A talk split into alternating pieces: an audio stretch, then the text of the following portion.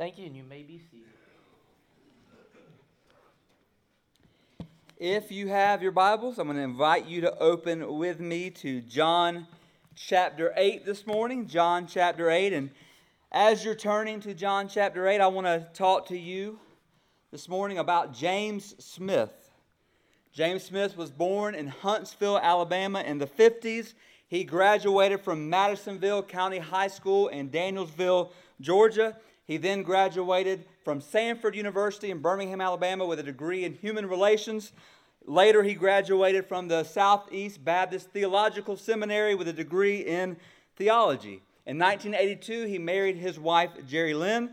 They have two children together a son, Josh, and a daughter, Jamie. Both of them are married, and Josh and his wife have a daughter, Mateo, who is the apple of his or her, excuse me, her grandfather's eye, as many of you can relate um, to, to that. Um, just thinking about James um, politically, he is conservative, meaning that he was not a big fan of the last administration and is somewhat cautiously optimistic about this administration. He is also, unfortunately, an Auburn Tiger fan. Um, I say unfortunately there, um, but vocationally, he has been a pastor. He has worked with the North American Mission Board, and now he is a director of missions for an associ- Baptist association um, in Alabama.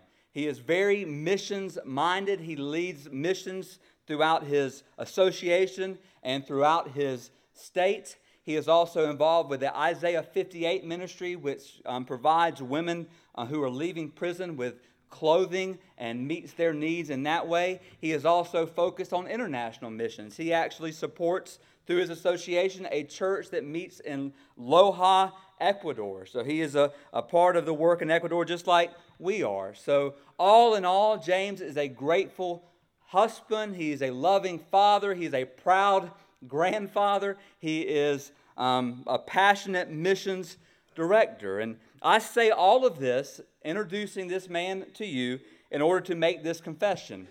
I have no idea who James Smith is. Um, meaning, on Friday, I picked up my phone and I said, Siri, what is the number one man's name in uh, America? And she repeated, James Smith.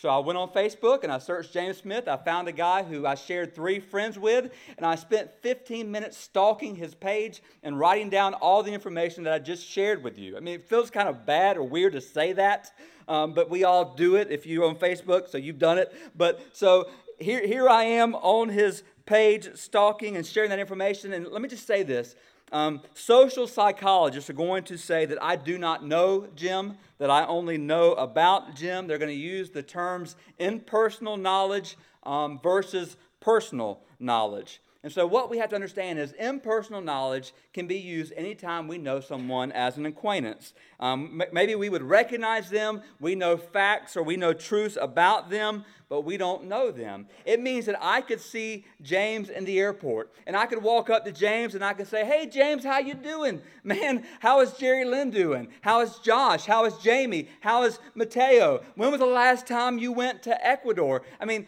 I could know, I could I would know enough facts about James to really freak him out. Um, you know, I mean, I would really mess him up. And of course, chances are he would look at me and say, Do I know you? That would probably be the question that would come to his mind, which really then begs the question what does it mean to actually know someone? So, what does it mean to know someone? According to psychology, personal knowledge is to know information that is particularly intimate as well as private that exists within a ongoing relationship. So that is personal knowledge requires an ongoing relationship. I can unpack details, external details about James's life, but I don't know him and he doesn't know me. And the reason I'm choosing to begin this way this morning is because I believe we live in a context, especially where we live in the Bible Belt, where most of the people that we come in contact with, most of the people that are in our circles would identify themselves as Christian. So we live in a context where most people that we have in our circles would identify themselves as Christians. Yet, the concern would be that many of those only have an impersonal knowledge of Jesus and not a personal knowledge of him. In fact, just think about this. Jesus stated the possibility of that in Matthew 7 when Jesus said, Not everyone who says to me, Lord, Lord, will enter the kingdom of heaven. And then Jesus says this On that day, many, many, he didn't say few, he said, Many will say to me, Lord, Lord, did we not prophesy in your name? Did we not cast out demons in your name? Did we not do many mighty works in your name? And that makes me pause and go, Man, how have we ever done that? Have we ever prophesied in his name or cast out demons or mighty works? And then he says, Then I will declare to them, I never knew you. Depart from me. So the question is, what must we do? What must we do? And I, I believe the answer is this we must behold the glory of God in the face of Christ. And in a way, do that until we are able to make a life decision based on that glory. So we behold the glory of God in the face of Christ, and then in beholding that glory, we are going to have to make a life decision whether He is going to be our Lord and Savior or whether we're going to walk away from Him. It is a decision that every person who encounters Him must make, which leads us to this eight week series that we are about to jump into, kind of going through the Gospel of John, but more specifically going through eight I am statements that um, are found in this Gospel. Now, think about this Gospel of John. John Owen, the great Puritan, said this about the Gospel of John. He said, The revelation made of Christ in this blessed Gospel is far more excellent, more glorious, and de- deserves the severest of our thoughts, the best of our meditations, and our utmost diligence in them. What better preparation can there be for our future enjoyment of the glory of Christ than in constant contemplation of that glory and the revelation that is made in the gospel. So basically, he says this what better preparation for our future um, time in the presence of Christ than to spend our time now immersed in his glory? And we do so in the Gospel of John. No book in the Bible has a more sustained focus on the glory of Christ than the Gospel of John. And it's safe to say, as we behold Jesus, as we truly behold him, as we gaze upon him, not just as we check off boxes concerning him, not just as we regurgitate facts that we remember from a flannel board when we were children, but when we truly see him for who he is, when we truly respond to him for who he is, when that happens, according to the Word of God, when that happens, when we continue to behold Him in that way, we will be transformed more and more into His image, which is what I want for my life.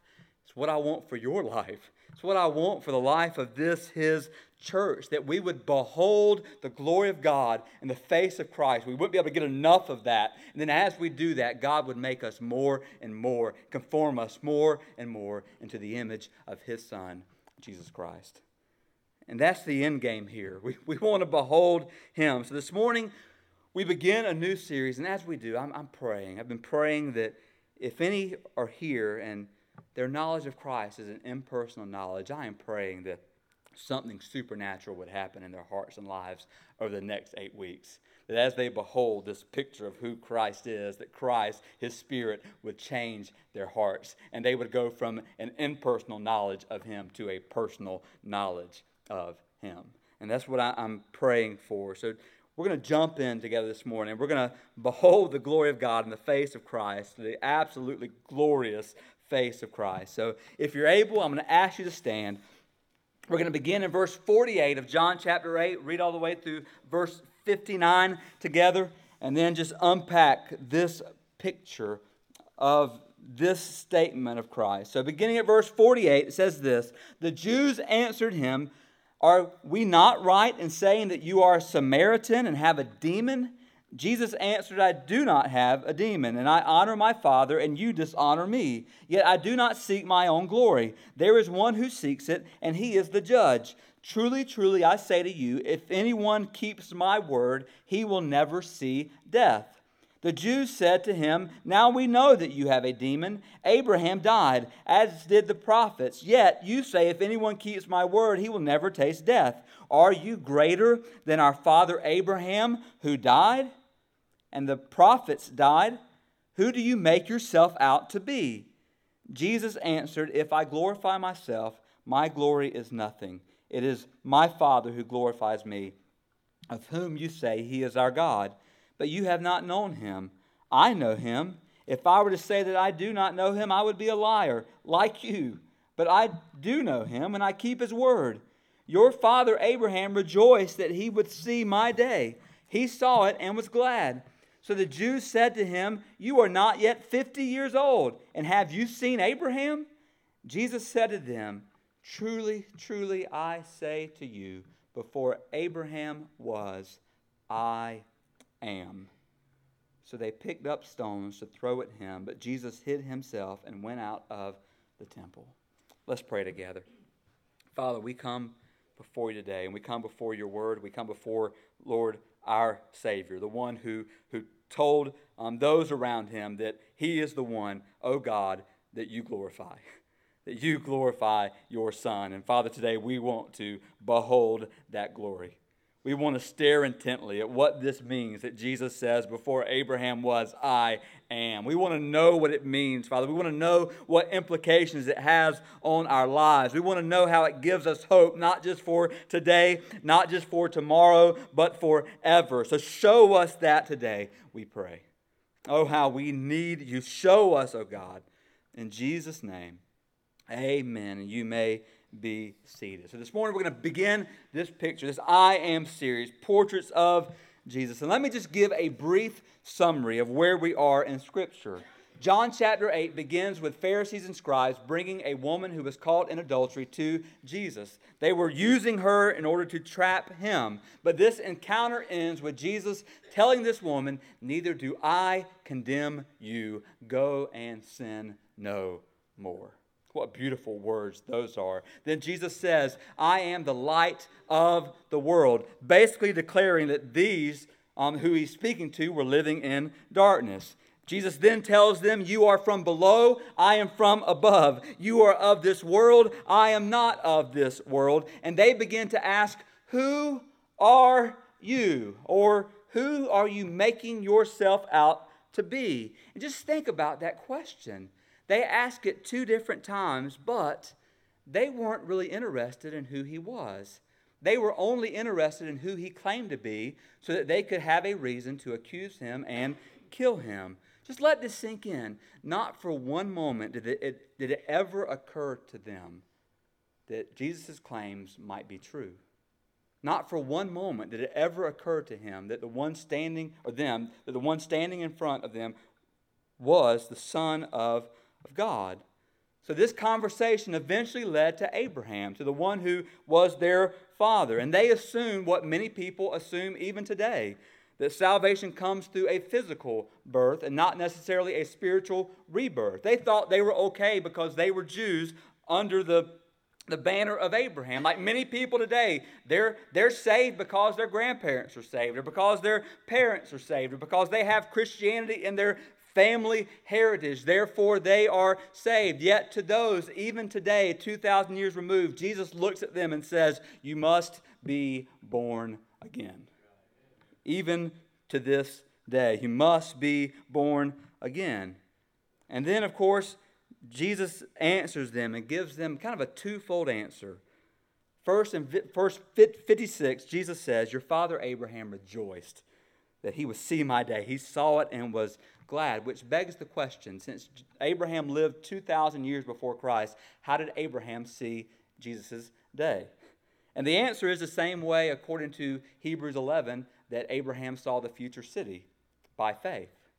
So, what Jesus says is that Abraham saw his day, saw the time when Jesus would be alive and reigning, saw the time of his rule and his glory. Abraham saw it, he rejoiced in it. And of course, this statement has, has led commentators to search all over um, Scripture looking for an event that Jesus is referring to. When did Abraham see this? They say maybe Abraham saw the birth of Christ when he waited so long and saw his own son be, be born in a time where it shouldn't have happened. Or maybe when he was sacrificing his son or about to sacrifice his son, he was, was given a picture of what Christ would do. But here's the answer we have no idea what event Jesus was talking about because Jesus doesn't tell us. So Jesus doesn't tell us what event he is talking about. But here's what we need to understand and need to, need to think about. From this, his hearers begin to understand where he's going, so they press in. And then Jesus continues, and he says, and they say this Who do you make yourself out to be? And then Jesus says in verse 58, after they said, You know Abraham?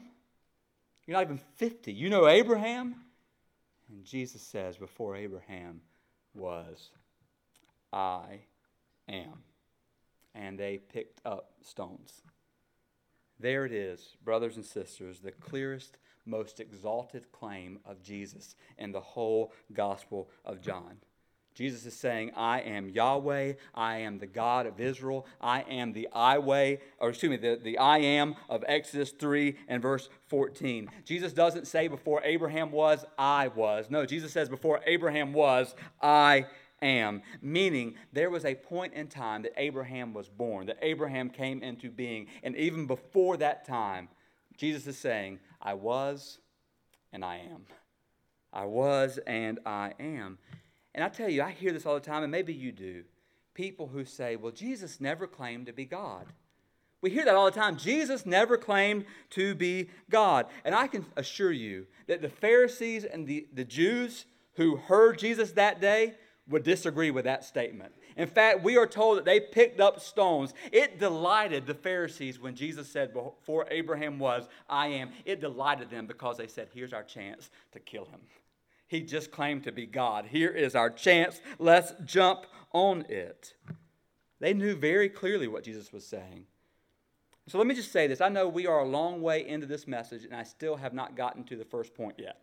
Don't let that scare you too bad. I will eventually let you out of here. So um, don't you worry. So, what I want to do this morning is I want us, in this time that we have left, to unpack three amazing realities of what I am means to us some 2,000 years removed from this. For all the things that Jesus claimed throughout his time on earth, this one was elevated above them all. So, what does this mean for us? Here we go. First truth it means that he, Jesus, is the ever existing one. It means that he is the ever existing one. Turn with me in your Bibles to Exodus chapter 3, because this is exactly where um, the people, the scribes and Pharisees, the Jews, this is exactly where their mind would have went when Jesus said, Before Abraham was, I am. So in Exodus chapter 3, G, uh, Moses has this encounter um, on the, the mount, a burning bush, the angel of the Lord. And most times when we hear that phrase, the angel of the Lord, in the Old Testament is a um, reference to a pre incarnate picture of, of Christ. So we, we get this picture, and uh, um, Moses is having this conversation. God is making very clear what he's calling Moses to do. And then in verse 13, says this Then Moses said to God, If I come to the people of Israel and say to them, The God of your fathers has sent me to you, and they ask me, What is his name? What shall I say to them? God said to Moses, I am who I am. And he said, Say this to the people of Israel I am has sent me to you. And I love this picture because I am means, hear this, it means I am who I am, not I am who you think I am. Listen, God is making it very clear. God is saying, I'm not just who you think I am. Because think about all of the claims, all of the thoughts that we have concerning God. And let me just tell you every thought that you and I have concerning God in our own natural mind falls well short of who He is falls well short of who this God is. So, what God is saying is, I am who I am, not who you think I am, or not who you just define me to be. And in this moment, God is not just declaring his existence, he's declaring his self existence, or a particular kind of existence, that he is the self existent one. Meaning, and you've heard this before, that God does not depend upon us for his existence. We depend upon him for ours. Right. Meaning, get this, if we didn't exist, God would still be God. If God didn't exist, um, neither would we. So just think about that reality. And it, it's not just that we exist and God has always existed, it's that God's existence, God's his, his character are determined by him, and therefore they cannot change. So who determined God's existence? God. Who determines God's character? God. God has always and will always be who he is. And that's really, really, really good news for us. It's really good news that we serve a God who can't change. And maybe you don't think that's good news, but let me tell you, I think it's really good news that 10,000 years from now, God won't look at us and say, you know what, I'm kind of sick and tired of you guys. Uh, I, I, think I could probably spend and, and maybe use the next 100,000 years and just send y'all to hell, and then maybe eventually I'll miss you again. I'm so thankful that God doesn't change. and that we know from a million years from now, He'll still be who He is today. And that is good news for us. But just think about this the difference between God's existence as ours is like comparing the sun with a, a flickering candle. It's like comparing the ocean with a raindrop. It's like comparing the universe with this room that we're, we're in. All of creation can pass away in an instant, but God necessarily exist forever. He must exist. He necessarily exists forever. Think with me to a time, if you can, in your mind, before the earth, before the sun, before the moon, before the universe, when there was just God. It's hard to do, but just think about that just God. And I'm going to do something I did a couple weeks ago on Wednesday night. Now think about a time before God existed. Okay, some of you are starting to get the, the right answer. You're going, because there has never been a time where God did not exist. We cannot think of a time where God was not. So here's the thing when we ask God, who he is. When we when we come before God and we say, "God, how did you get to be who you are?" God says, "I am who I am."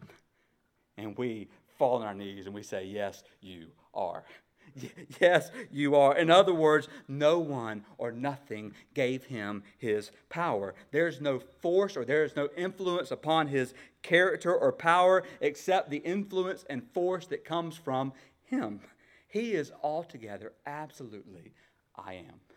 Jesus is the ever existing one. In the beginning was the Word, and the Word was with God, and the Word was God. This is the picture of who Jesus is. All things were made through him and for him. And according to Colossians 1, he holds all things together. It's good news for us. He's the ever existing one. But then, secondly, he is the ever present one. He's the ever present one. Now, look with me back at verse 10 through 12.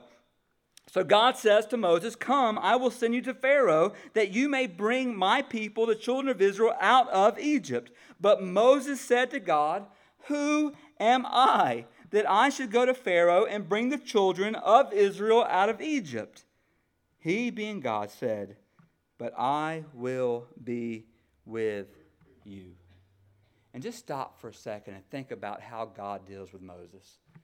God tells Moses, I'm going to use you and you're going to lead the people. And Moses looks at God and says, Who am I? And I love what God doesn't do. God doesn't reinforce Moses with a bunch of positive thoughts. Mo- God doesn't say, Moses, you've underestimated your own talent. Please stop underestimating yourself. In the same way, God doesn't say, okay, Moses, close your eyes and repeat after me. I'm good enough, I'm smart enough, and people will like me.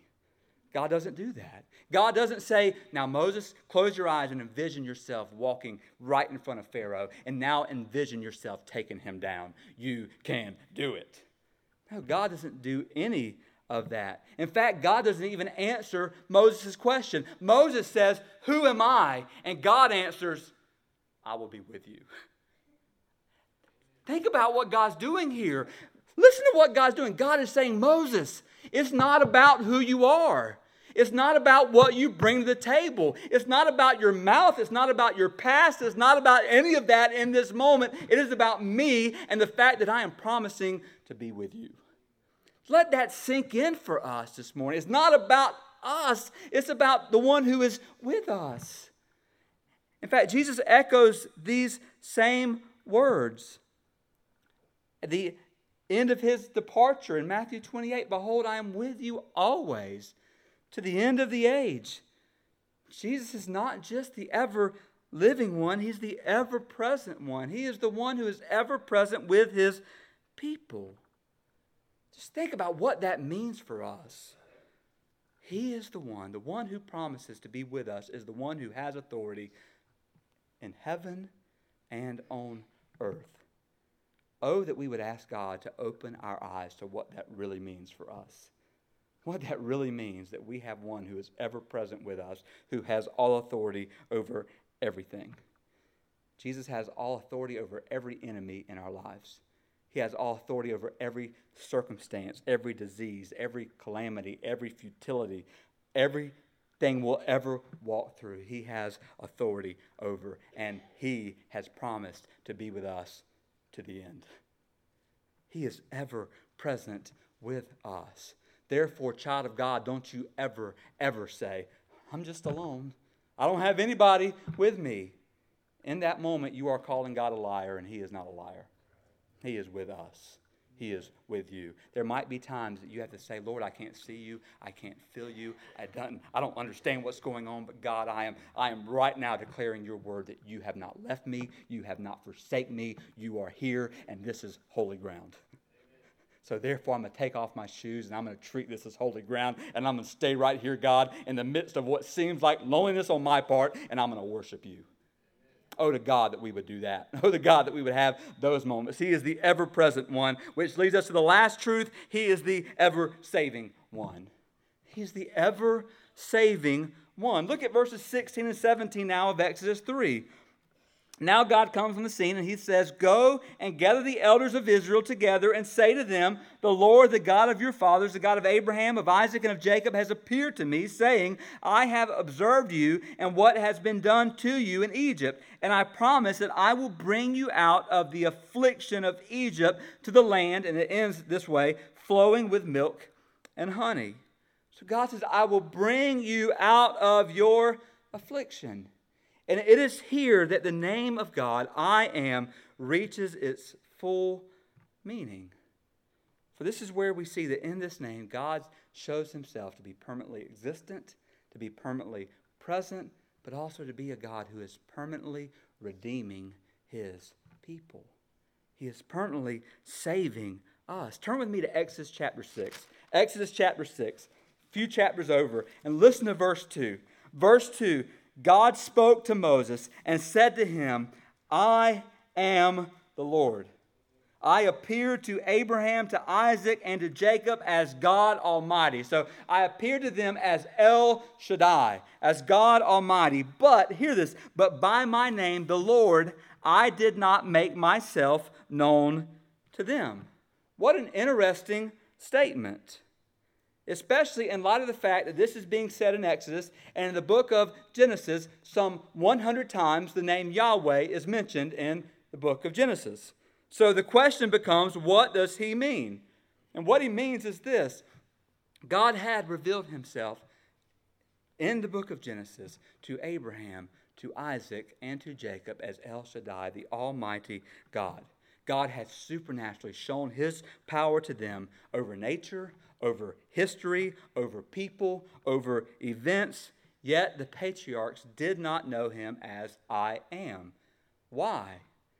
And I think it becomes really clear here because for the first time, as seen in the book of Exodus, God is going to redeem, deliver his people.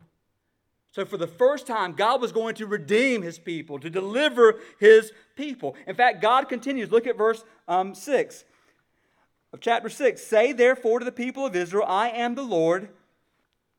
I will bring you out from under the burdens of the Egyptians, and I will deliver you from slavery to them. I will redeem you with an outstretched arm and with great acts of judgment. I will take you to be my people. I will be your God, and you will know that I am the Lord your God. This whole picture of redemption. Think about this. Follow with me here. The book of Exodus would show us the first great act of redemption by God where God would, by his power, by his righteous right hand, would deliver his people out of being slaves to Egypt, Egypt, which represents, of course, the world. But let me just say this thanks be to God, this would not be God's last picture of redemption. For when we get to the New Testament, we realize that in the New Testament, Jesus is still the ever saving one. For it, we are told that Joseph and Mary will call his name Jesus. Why? Because he will save his people from their sins. We are told by Jesus' own mouth, I did not come to be served, but to serve, to give my life as a ransom for many. I came to seek and to, to save that which was lost. This is the picture of Jesus, but it gets even better for we fast forward some 2,000 years, and we are gathered together in this room today, still declaring that He is the ever saving one. We're still declaring that. He has, he's still saving. Aren't we glad that God's saving power didn't stop 2,000 years ago? Aren't we glad that God is still saving today? And it's hope for me, it's hope for my children, it's hope, Lord willing, for my grandchildren and yours. It's the hope that we have that He is still saving. That's good news, amen? It's good news for all of us. So let me just say this over the next seven weeks, we are going to see this reality of Christ's identity over and over and over again. And every week, more light is going to be um, shined upon who he is. More light is introduced. And we're going to see just the picture, the glorious picture of, of who he is. But, but let me say this this morning. Maybe you're here and you would say this morning, Well, I feel like I'm in darkness. Over the next eight weeks, you're going to hear him say, I am the light. Maybe you would say, I, I'm thirsty. And you're going to hear him say, I am the living water. Maybe you're here and you say, I feel lost. And you're going to hear him say, I am the way. You're going to say, maybe you say, I'm confused. I don't know what to do. And he's going to say, you're going to hear him say, I am the truth. Maybe you're here and you feel like you're under a curse of death. And you're going to hear him say, I am the life. Maybe you're here and you feel uncared for you're going to hear him say, I am the good shepherd. The good shepherd always cares for his sheep. Even the good shepherd lays down his life for his sheep. Maybe you're here and you say, I just need a fresh start. You're going to hear him say, I am the door. I am the door. I, you come into me. I will give you all the fresh start you need. Maybe you are here and you are crushed by the consequences of sin in your life in your family, and you're going to hear him say, I am the resurrection and the life. Maybe you're here and you say, I just need. I just need spiritual nutrients. I need to understand what I can do through him. And you're going to hear him say, I am the true vine. Apart from me, you can do nothing. You might in this moment feel so sinful, but let me tell you this He is so graceful. You might in this moment feel so devastatingly weak, but let me tell you this He is forever strong. He is forever, ever strong. Whatever you're not, whatever you need, whatever you're not getting from others, He is. And He will forever be. And, let me just say this because He is, it takes the pressure off of us to have to be. You don't have to be. Why? Because He is. You don't have to because He is. In fact, we encounter God when we come to the end of ourselves. And when we do that, He is there and He is I am. A couple weeks ago, I ended when we talked about this on a Wednesday night. I ended with this statement. I'm going to ask you to repeat after me this same statement. Just say with me, I am not, I am not but I know I am. I am not, but I know I am. Oh, there is great truth and great glory in that fact. Amen. But let me end this way. If you can turn back to John chapter 8, because there is a bad note that I think is possible, and I think we need to end here. That in John chapter 8, verse 59, it says that they picked up stones to throw at him, and then hear the, these words But Jesus hid himself and went out of the temple. And I'm not taking lightly where we're going to be over the next few weeks. Because let me just say this the Bible makes it very, very clear that to those who look in the face of Christ, to those who behold his glory, and to those who walk away unchanged, to those who refuse to receive him for who he is, eventually he begins to hide himself from them. And instead of their souls and their lives and their hearts being filled up with His light and His life, their souls remain in darkness. And the darkness isn't Him, the darkness is in us.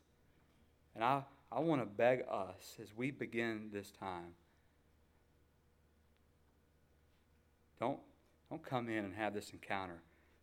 Don't come in as we behold the glory of God in the face of Christ and just leave here going, well, that might be true. Jesus died for this truth. He, he gave his life for this and for us. Oh, to God that we would find ourselves here today, understanding that everything that we need, He is. He will forever be. There's life in that. May we seek that. May, may, we never, may we never hear those words that he hid himself because of our unbelief, because of our rejection, because of our refusal to receive him for who he is. Oh, today, may we receive him for who he is. Before Abraham was, he is. He is the I am. I am not, but I know I am. I'm going to ask you to stand and we're going to pray together. I'm going to call Brother Frank up, the musicians up. We're going to enter into a time of invitation. Let's pray together. Father, oh God, we thank you for who you are. We thank you for Jesus, who you are. That you are the great I am, that you are God. We thank you that we thank you that we have a God that we can't fully define on a bumper sticker. We have a God that that makes us scratch our heads in wonder and awe. That's who our God is. But yet we can know you. Lord, we come before you today, Jesus, declaring that you are God. In fact, it's been stated very clearly time and time again if we are not willing to say that Jesus is God, then we are not willing to come to him on his terms. So help us, God, just to see the glory of, of God, the glory of our Father love of our Father in the face of Christ, and know that He is the ever existent one from the beginning with God. He is the ever present one. Not just present with us in our good times, but present with us always. And He is the ever saving one. Lord, your, your word says that Jesus is able to save us to the uttermost those who come. Lord, you don't just save us halfway, you don't just save us almost all the way. Jesus, you save us to the fullest. And we rejoice in that. And we pray over anyone who is in this room or who will be in this room that doesn't know you. That today or over the next seven weeks, God, moving forward, that you would grip their hearts with you. With you, God, with a picture of who you are. And Lord, your word says for those who believe and those who receive, they will be children of God. We want to believe, but also we want to receive you, Jesus, for who you are. You are God. Help us to start there. Help us to rejoice in that. In Jesus' name.